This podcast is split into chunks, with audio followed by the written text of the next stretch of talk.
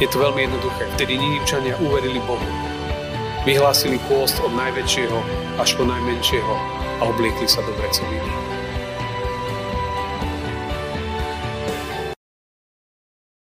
Pomodlíme sa.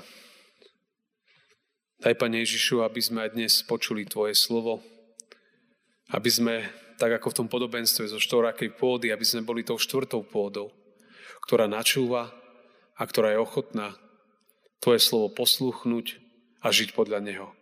Tak požehnaj aj túto zväzť. Amen.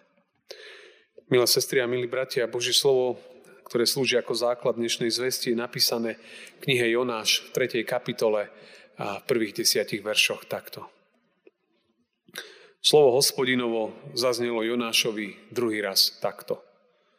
Vstaň, choď do veľkého mesta Ninive a káž mu, čo ti poviem. Jonáš vstal a išiel do Ninive podľa rozkazu hospodinovho. Ninive však bolo nesmierne veľkým mestom pred Bohom na tri dní chôdze. Keď Jonáš vchádzal do mesta, v prvý deň cesty volal, ešte 40 dní a Ninive bude vyvrátené. Tedy uverili Ninivčania Bohu. Vyhlásili pôst od najväčšieho až po najmenšieho a obliekli sa do vrecoviny. Keď sa správa o tom dostala k Ninivskému kráľovi, ten stal zo svojho trónu, zložil zo seba plášť, odel sa vrecovinou a sadol si do popola. Potom dal rozhlásiť po Ninive ako rozhodnutie kráľa a jeho šľachticov. Nech ani ľudia, ani zvieratá, rožný statok, ani ovce neokusia nič. Nech sa nepasú, ani vodu nepijú. A nech sa ľudia i zvieratá odejú vrecovinou a mocne volajú k Bohu. Nech sa každý odvráti od svojej zlej cesty a od násilia, čo má v rukách. Kto vie? A zda sa Boh znovu zľutuje, odvrátiť sa od svojho blčiaceho hnevu a nezahynieme. Keď Boh videl ich skutky, že sa odvrátili od svojej zlej cesty, bolo mu ľúto dopustiť nešťastie, ktorým im pohrozil a nedopustil ho. Amen. Toľko je slov z písma svätého.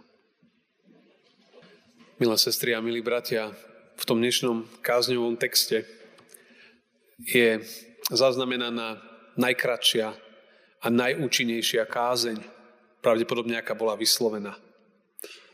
Má dokopy sedem slov.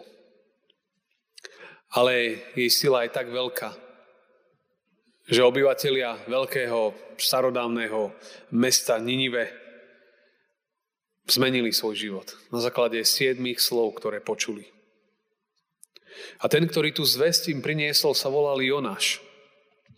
Jonáš bol taký zvláštny prorok a on, keď ho pán Boh poslal do Ninive, aby išiel a povedal ľuďom, že pokiaľ nebudú robiť zmeny vo svojom živote, tak ten ich spôsob života ich dovedie do zahynutia. Jonáš, keď počul, že pán Boh mu hovorí, aby tam išiel, tak robil všetko preto, aby tam nešiel. A chcel sa vybrať úplne inou cestou. Úplne naopak. Niekedy to tak býva, že človek počuje Božie slovo, ktoré mu dáva jednu cestu a človek nechce ísť tou cestou a úplne ide naopak. Ale tá cesta nikdy nedovedie do, do šťastia. Jonáš by o tom vedel hovoriť. Tak kniha má len 4 kapitoly, oplatí sa ju prečítať. Ja som čítal celú tretiu kapitolu, tá nie je dlhá. Je tam 10 veršov. Ona začína tým, že, že Jonáš na druhý krát počúval pána Boha. Prvýkrát nie, ale na druhý krát. Lebo ani sám tomu neveril, že, že ľudia tak veľkého mesta ako Ninive, že budú schopní zmeniť svoj spôsob života. Proste sa mu to zdalo, nepred, sa mu to zdalo zvláštne, že by on jeden človek prišiel do Ninive, postavil sa na námestie a začal nahlas hovoriť, že ešte 40 dní a toto mesto bude zničené. To nedávalo žiadnu logiku. Ale pán Boh trvá na svojom. Chce, aby tam išiel. Z jednoduchého dôvodu. Lebo aj tí zatvrdili ľudia, ktorí žili v meste Ninive, mu neboli ľahostajní. A tu je krásny obraz toho, kto je Pán Boh. Pán Boh je na jednej strane spravodlivý, je tam zákon. Že proste každý ponesie odplatu za svoje činy. A na druhej strane je tam milosť. Lebo keby každý mal niesť odplatu za svoje činy, tak, tak nikto neskončí obrazne povedané v nebesiach. Preto prišiel Boží syn Ježiš Kristus, ktorý to zaplatil za nás. A on nám otvoril cestu do nebeského kráľovstva svojou smrťou a vzkriesením. A kto tomuto verí, že Ježiš je ten môj záchranca, tomu sa otvára nebo. Už nemusím ja zo svojich síl a zo svojho vlastného výkonu. Ale je to z Božej milosti. Takže je tu zákon, ktorý hovorí, že zlo musí byť potrestané a potom je tu Božia milosť, ktorá hovorí, že Pán Boh volá ľudí k sebe, aby prišli k nemu. A tak ani Ninivčania mu neboli ľahostajní. Tak ako mu nie je ľahostajný život nikoho z nás. Nikoho. Človek niekedy si môže povedať, že je v takých nie najlepších uh, životných situáciách a niekedy si človek možno, že povie, že však mne tu už ani Pán Boh nepomôže, ale to tak nie je. Práve tam, tej najväčšej hĺbke života, tam prichádza. A tak Jonáš, Jonáš poslúcha a ide do Ninive. A hovorí jednoduchú kázeň. Ešte 40 dní a Ninive bude vyvrátené. Ešte 40 dní a Ninive bude vyvrátené. Jednoduchá kázeň. Sedem slov. A teraz by sme si mohli povedať, že a, a čo? Čo teraz? Jonáš svojou zväzťou im prináša ešte, hovorí, máte 40 dní na opravu svojich životov. Máte 40 dní na to, aby ste zmenili spôsob svojho života. 40 dní doba milosti. Každý z nás na tomto svete, ktorý sme, máme tiež Božiu milosť. Nikto nevie koľko, Môžem povedať, že do konca nášho života. Ale to nikto nevie, koľko to je a kedy to bude. A nemali by sme s tým, tým zapodievať. Ale mali by sa zapodievať tým, že keď počujeme Božie slovo a vieme vo svojom živote, že niečo tam nie je v poriadku, treba prísť k Pánu Bohu a oľutovať. A môžeme sa učiť práve od Ninivčanov, lebo zrazu ten prorok na námestí stál, to si predstavte niekde, to, ak to tak trošku preženiem, že niekde na Marianskom alebo na Hlinskom, na Hlinkovom teda námestí sa tam niekto postaví a nahlas bude hovoriť ešte 40 dní a, a je koniec. Tak tie naše asi reakcie by boli také, že možno by niekto zavolal lekárov a by toho človeka zobral, alebo mestskí policajti, alebo kto.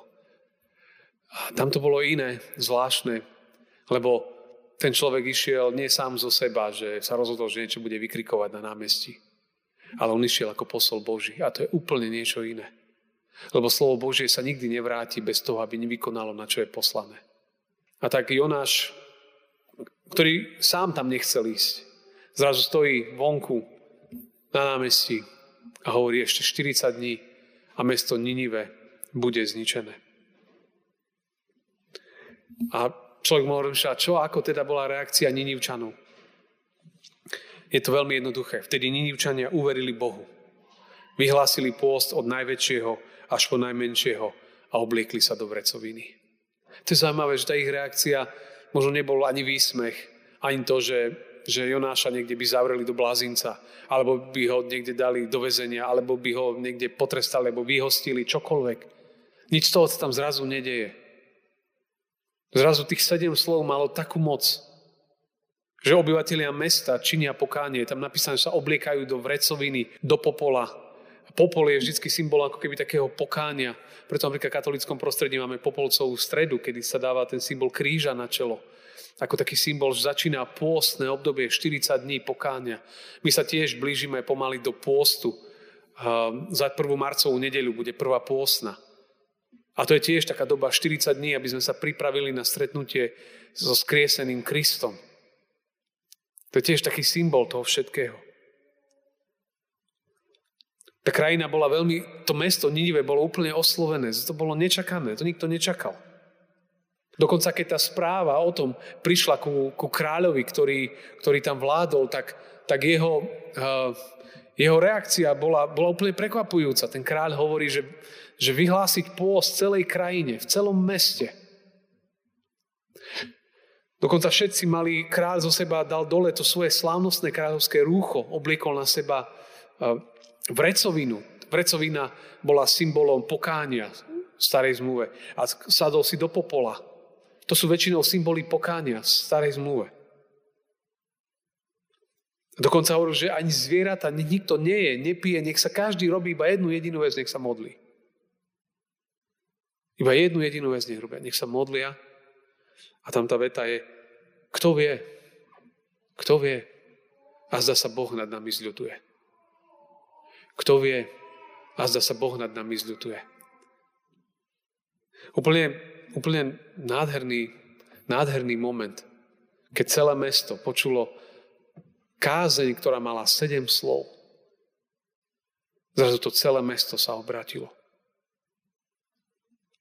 A keď pán Boh toto všetko videl, tak je napísané v tých záverečných slovách. Keď Boh videl ich skutky, že sa odvrátili od svojej zlej cesty, bolo mu ľúto dopustiť nešťastie, ktorým im pohrozil a nedopustil ho.